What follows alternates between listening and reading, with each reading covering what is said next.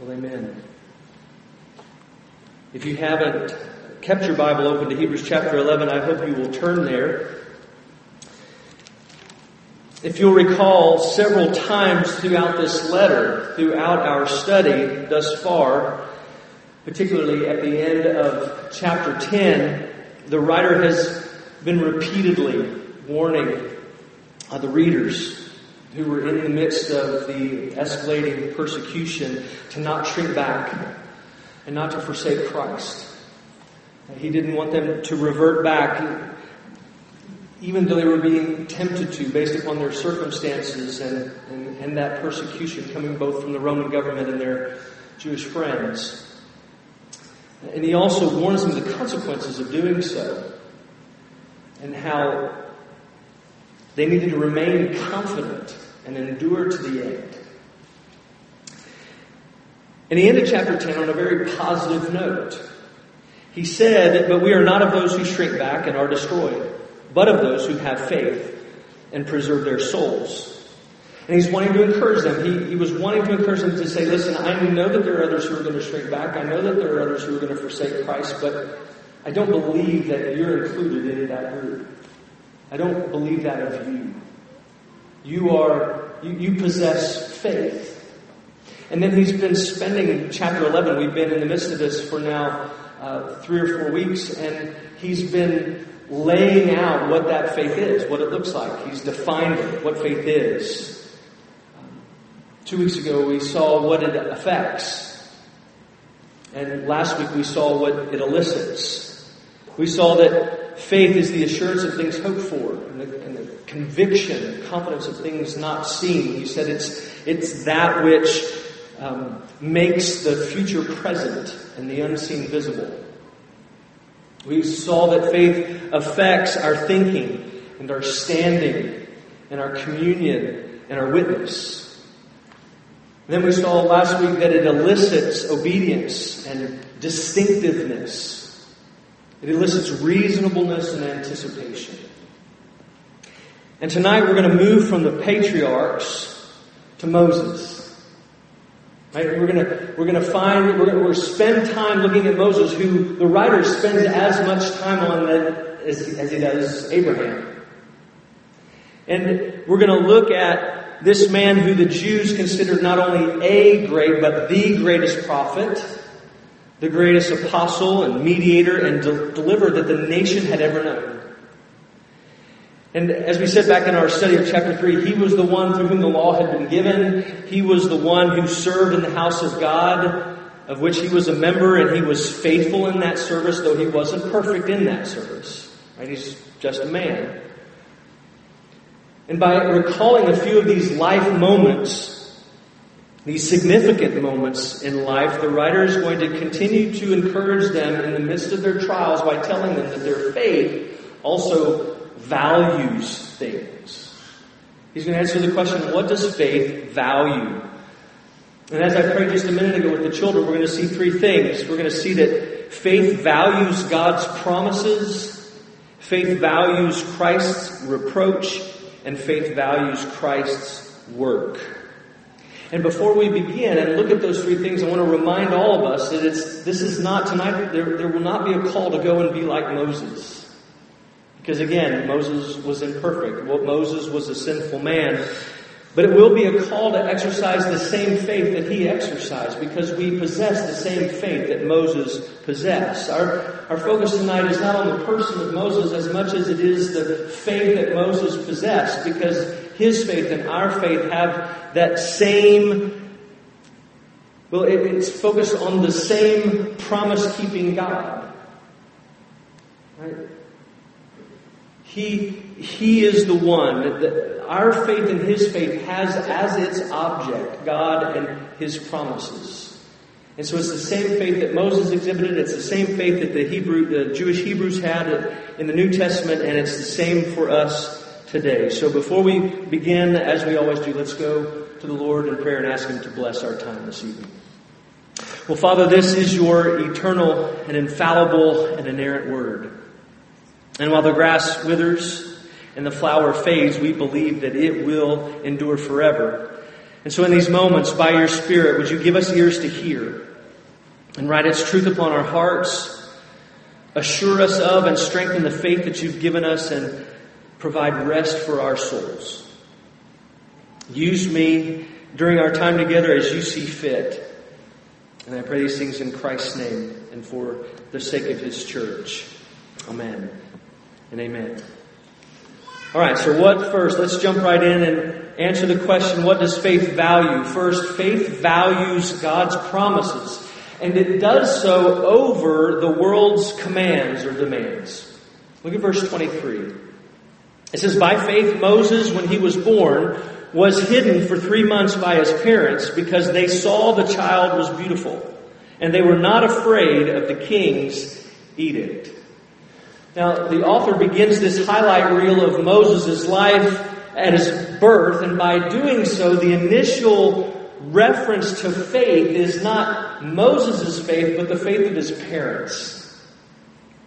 Pharaoh, if you remember, had grown fearful of the Hebrews. Uh, they had been growing in number, and he was worried that if he was, if uh, Egypt was attacked by an outside enemy, that the Hebrews would jump in and join forces, and of course, overthrow him. So he turned them into slaves.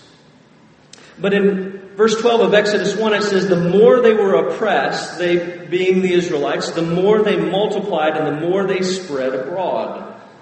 So he had to take it a step farther, and he not encouraged, but commanded that the Hebrew midwives kill any male child born within a Hebrew home.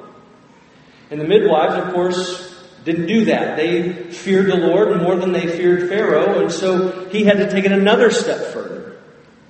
And at that point, he laid down an edict and commanded all of the people to kill every son that was born to the Hebrews by casting them into the Nile. Well, it's in the midst of this that Moses is born. And his parents hide him so that he wouldn't be killed. And the author says they weren't motivated by fear. They, they weren't worried about or, or they didn't fear the king, and so they didn't abide by his edict. And they were actually, the motivation was the beauty of Moses. And that doesn't mean that they just thought Moses was cute. But we know from the historian Josephus, who helps us understand that he wrote of, in fact, that the birth of Moses was the result of his father being obedient to a vision that he had received from the Lord that said Moses or his son would deliver his people. And he goes on to say that the beauty of Moses was a sign of God's favor. And Calvin agrees. He wrote, The parents of Moses were not induced by his beauty to be touched with pity and save him as men are common, men are commonly affected. But there was some sort of mark of excellence to come engraved some excellence to come engraved on the boy, which gave promise of something out of the ordinary for him. Now, and we know Josephus and Calvin are, are not inspired, uh, but the bottom line is there was something about Moses. Right? There was something about him, something written all over him that encouraged them to the point that their faith triumphed over any fear they might have had, and they hid him. They ignored the king's commands and they hid him. And like the midwives, they chose to fear the Lord rather than the king. Well, this faith that they had is something that they passed on to Moses. Look down to verse 27. It says that by faith he left Egypt, he being Moses, not being afraid of the anger of the king. Again, uh, we get a little help from um, we get a little help from Stephen in Acts 7, he, he says this When he was 40 years old, and it came into his heart to visit his brothers, the children of Israel. And, it, and seeing one of them being wronged, he defended the oppressed man and avenged him by striking down the Egyptian. He supposed that his brothers would understand that God was giving them salvation by his hand, but they didn't understand. Mo, uh, Moses' parents at some point had informed Moses of who he was in the background concerning his birth.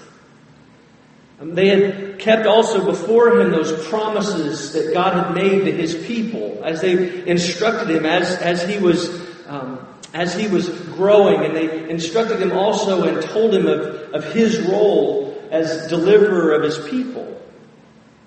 And so at the age of 40, he attempts to step into that role.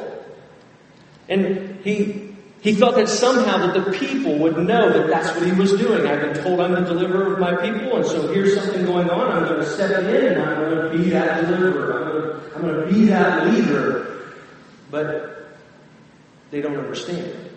They didn't understand what he was doing, so he left. Now, the Exodus account says he became afraid, but the writer of Hebrews says that it was not the fear of the king. So we have to wonder, you know, what was it? And I, I believe that there was a possibility that what Moses was fearing was the consequences of what appeared to be a failure to effectively step into the role of deliverer. This was what he had been prepared to do, and he steps in and it doesn't work. But notice what triumphed over that fear. The fear was faith. He had faith. The writer says he endured as seeing him who is invisible. Moses' faith was just like Abel's faith and Enoch's faith and Noah's and Abraham's and Isaac's and Jacob's and Joseph's, who we looked at over the last couple weeks, and even his parents before him. It made the unseen visible. He was looking and seeing that invisible God. His eyes were on the Lord. His parents had taught him of the promises and his role, and he had, they had been models of faith for him as he grew. And as a result, Moses valued the same things his parents valued. Because he had seen it in them and he was assured of the promises and he was convinced of his role and, and therefore needed to leave. He needed to leave and he needed to regroup, not because he feared the king at all, but because he needed to prepare to actually step into that role and be used as the deliverer God intended him to be. And brothers and sisters, there are two valuable points for us, even in this first verse tonight. First, we have to realize that over the last 20 years, we've seen a, a, tremendous, tremendous increase in the number and types of commands and demands that the world is placing, placing upon us as believers and upon the church.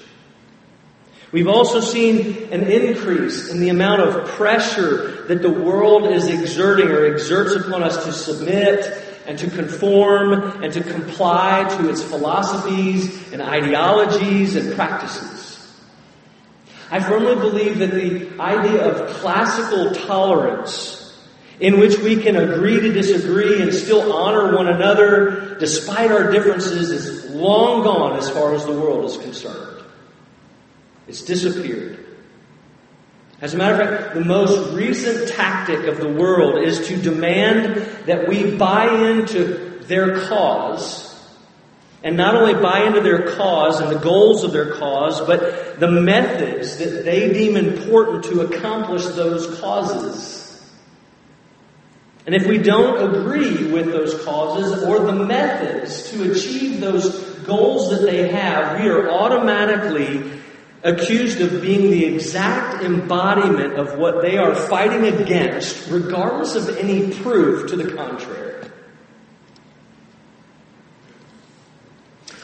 There is good news, however. The good news is that our choices are becoming more and more clear because the differences are becoming more and more obvious. Therefore, we need to ask ourselves questions like these Do I value the world and its commands and demands, or do I value God and His promises? Do I value the philosophies and ideologies and practices of a sinful and lost and decaying wor- world, or do we value the truth of God's Word? Do we fear those who kill the body but cannot kill the soul, or fear him who can destroy both body and soul in hell? You see, more and more the world is demanding and commanding those who view the world through the lens of the gospel and proclaim the truth of the gospel and the whole counsel of God to be silent through, the, through its manipulation and its redefining of terms and even redefining of reality based on experience rather than truth. And then they simultaneously say that silence is compliance. it's ingenious. And so we ask do we value the worldly contradiction? Or do we value God and His promises and His Word and the call that's been placed upon us to not only walk in a manner worthy of our calling, but to also proclaim the excellencies of Him who called us and His gospel, which is the only power unto salvation and the only hope to change hearts and bring about true peace.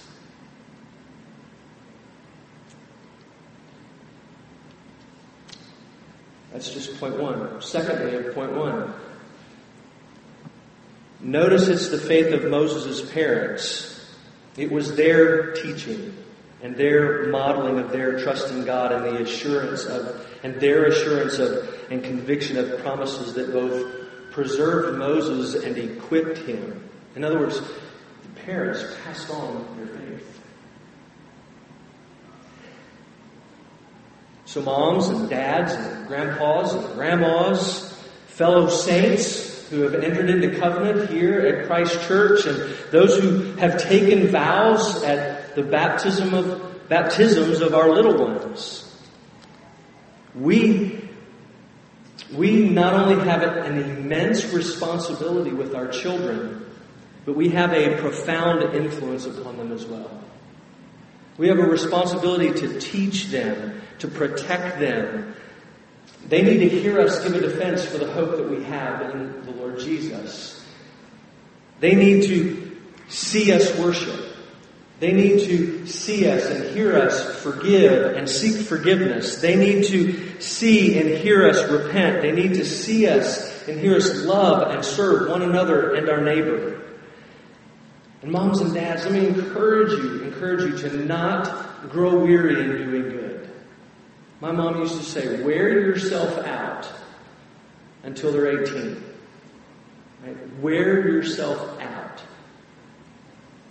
And then let them go. Right? And remember, moms and dads, that remember the vows you took the day of their baptisms? You promised in humble reliance upon divine grace that you would endeavor to set before them a godly example that you would pray with them, that you would teach them the doctrines of our holy religion, and that you would strive by all the means of God's appointment to bring them up in the nurture and admonition of the Lord. May that be so. Vitally important. So faith values God's promises over the world's commands and demands, but it also values Christ's reproach, and it values his reproach over the world's rewards. Look at verse 24. By faith, Moses, when he was grown up, refused to be called the son of Pharaoh's daughter, choosing rather to be mistreated with the people of God than to enjoy the fleeting pleasures of sin. Now I jumped ahead and brought verse 23 into point one, or verse 27 into point one with verse 23. So in between those in 24 and 26, um, what we have is an expansion of what Moses had to do in order to fulfill his call as deliverer within Israel. You know, he was a part of Pharaoh's household. The description is that he was called the son of Pharaoh's daughter. And that meant that, well, some actually believe that he was the only male in Pharaoh's household, so they believed that he could have been in line for the throne. To be king, to be Pharaoh himself. And so you can imagine the position he was in. He had a name, he had a position, he had prestige, he had uh, power and influence and riches. He had at his disposal anything and any, anything and everything that he wanted. Of course, he had everything that he needed, but he had everything that he wanted, and if he didn't have it, he could get it or somebody would secure it for him. Right? There was nothing lacking for Moses as he was growing up. And the writer said that the writer says that he laid out all of his options before him. The language is such that he's calculating a decision. He's, he's making a calculation.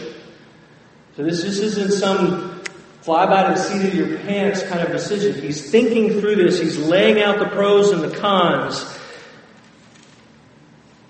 And he determines that choosing to identify with Pharaoh's household would have been tantamount to apostasy.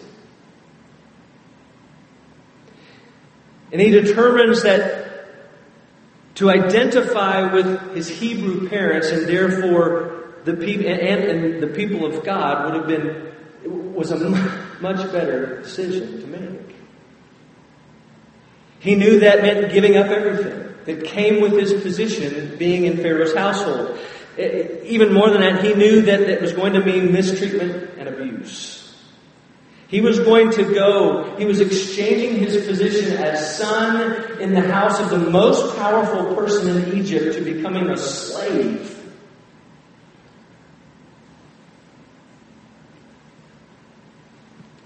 But his faith gave him the ability to see all that was being offered to him as an Egyptian was nothing more than the pleasures of sin. And all of those things were temporary, they were fleeting, they were unfulfilling, and they would cost him his very soul.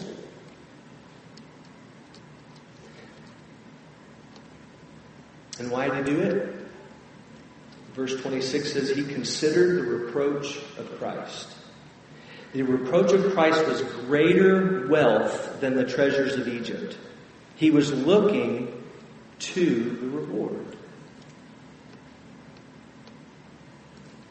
And there are two reasons he chooses, Moses chooses to identify with the people of God rather than Pharaoh. And the first is this Moses was looking to Christ.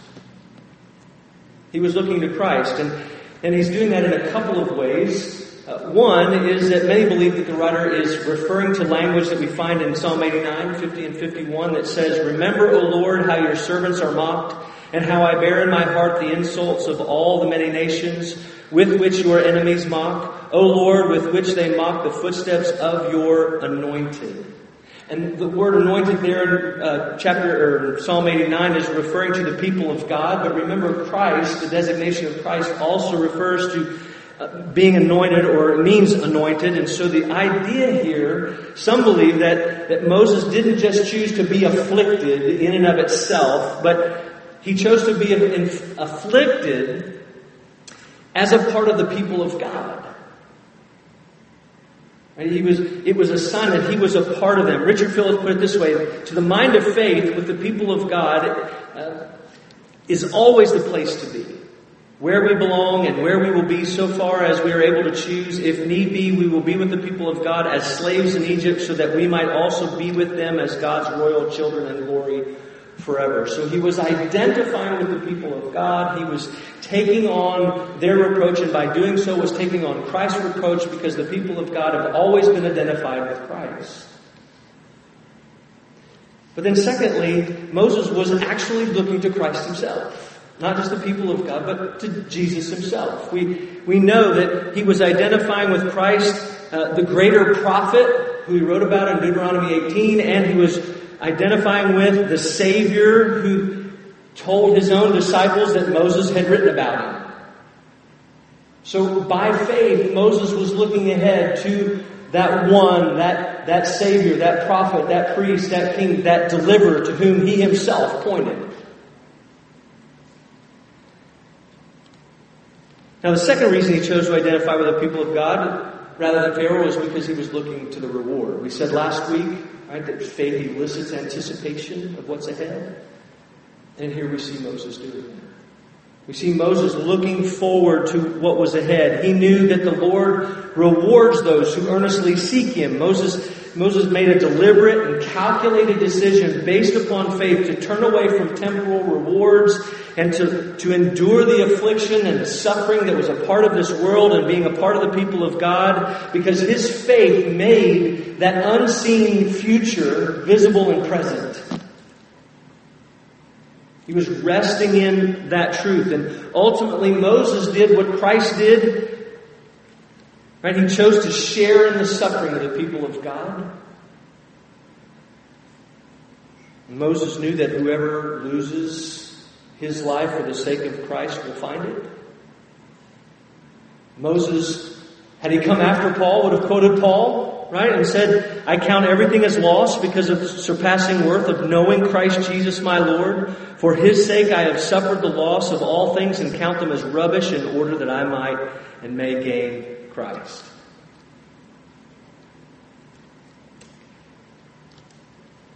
And brothers and sisters, we we look around today and we realize that there are many within the church today that have a different faith than Moses. And we know that because we see the evidence of them seeking a different reward. We see them seeking the world's reward. They, there are things that they're striving after that they must have now, and they must enjoy now. And they need a name, and they need a position, and they need prestige, and they need power. And they're more concerned about the temporal and the immediate than they are the spiritual and the eternal. And they compromise the convictions that they once had in order to avoid hardship and mistreatment. They'd rather identify with and be on the side of the world than be at odds with it because of their identity with Christ. You know, they're seeking the world's version of peace and security through the world's methods, through joining movements and partnering with its organizations and parroting its mantras, despite the fact that those movements and organizations and mantras in many cases are godless, contrary to the gospel, and communicate that the work of Christ is insufficient, if not unnecessary.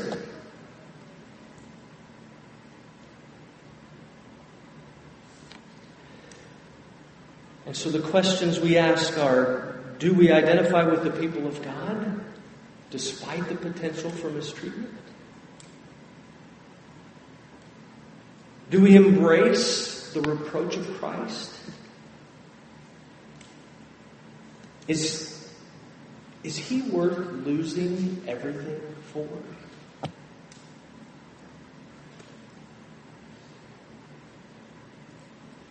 Are we striving for an earthly reward or a heavenly one.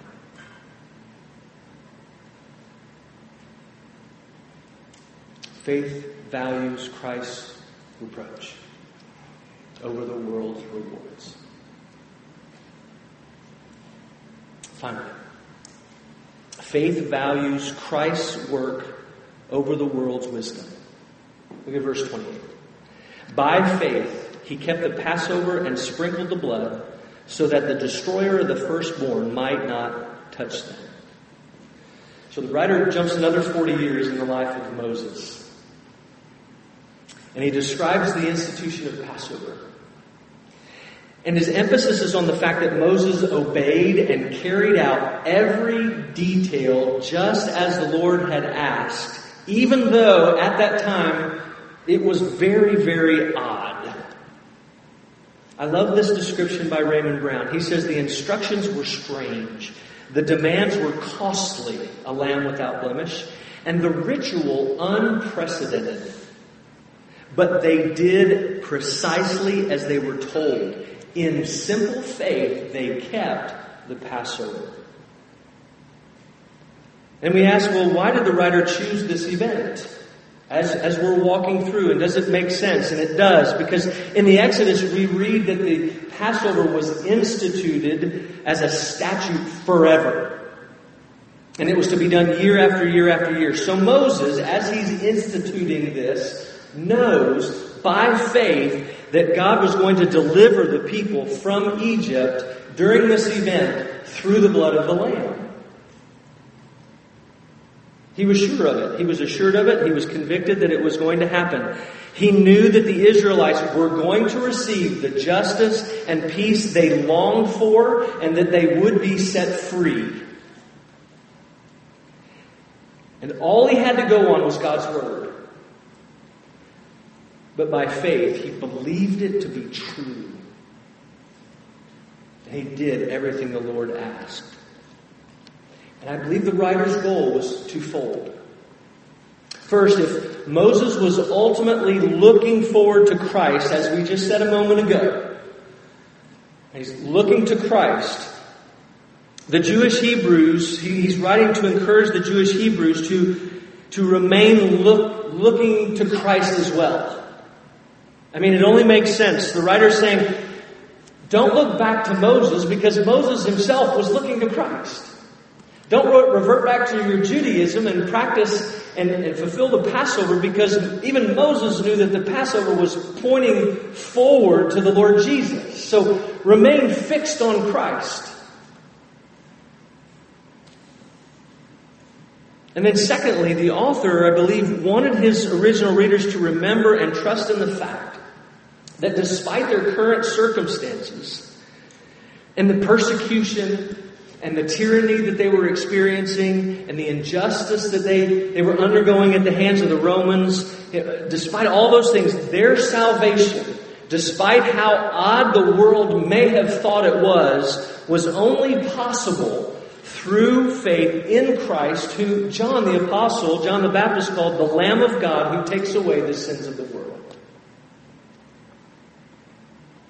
It was His sacrifice and His blood that was shed that purchased their freedom from sin and death. He was the one through whom they would experience ultimate justice and peace. It was through Him that justice and peace was secured.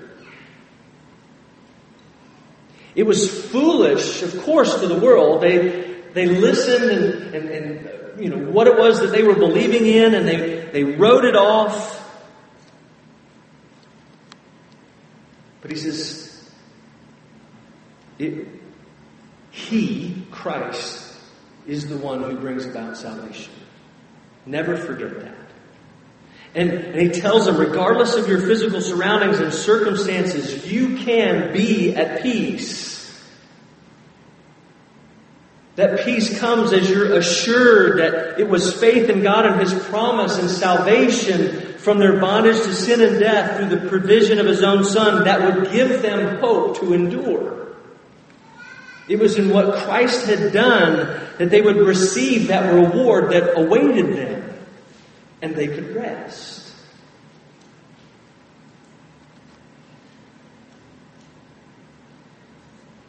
Now, you may know where I'm going with this, but the wisdom of the world today is chanting out loud, no justice, no peace.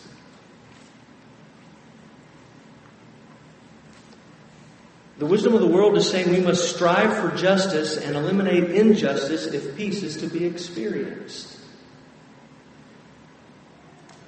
The problem is the peace that the world desires is actually internal. And it's not going to come by reforming that which is external.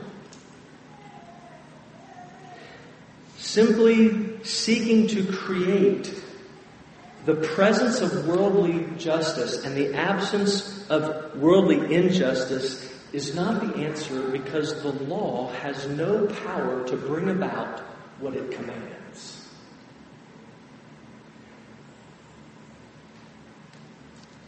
New laws don't change things.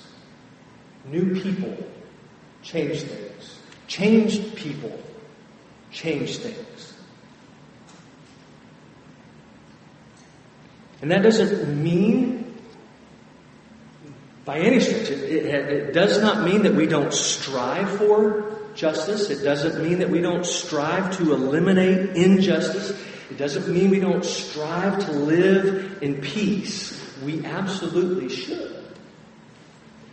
But true peace will not be determined by what we do, but by embracing what has been done for us,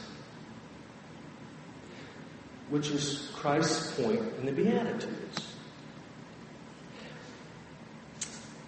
In the Beatitudes, Christ says kingdom citizens are those who have acknowledged their spiritual bankruptcy. They have mourned their sin. They have humbled themselves before God. They have hungered and thirsted for the righteousness of Christ. They've received the mercy of God and been purified of their sin and have been reconciled to God. That's what it means to be a kingdom citizen. And then Having been reconciled to and being at peace with God, Jesus says we are, we are therefore and should therefore act as though we are peacemakers. And being a peacemaker is twofold. First, we are to strive as peacemakers to facilitate the same peace that we have experienced with God between others and God through the ministry of reconciliation that we have been given to fulfill through the sharing and proclaiming of the gospel. In other words, through evangelism. And second, we're to strive to be at peace with others, which includes seeking reconciliation where needed. But, brothers and sisters, the latter is absolutely dependent upon the former. The latter will not take place without the former. We must be at peace with God if we're going to experience peace with other people. If we don't, we'll simply be crying, Peace, peace, where there is no peace. True peace is not going to come through man's own power and his own effort. It's only come, going to come about as the Lord changes hearts.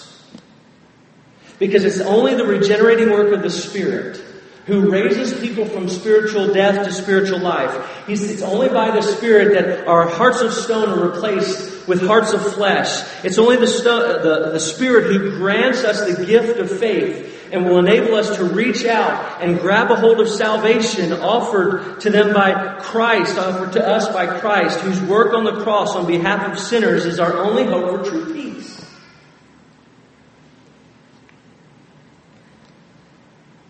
His work alone is sufficient. It is Him, the Lamb of God. It is to Him that we should look. And the wisdom of the world says many of us need to listen and learn because our experiences are so vastly different that we really don't understand the issues at hand. And listening and learning, right, are good disciplines that we should practice. But, brothers and sisters, it's our responsibility to speak.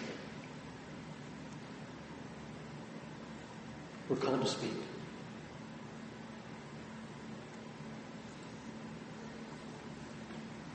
and not on social media.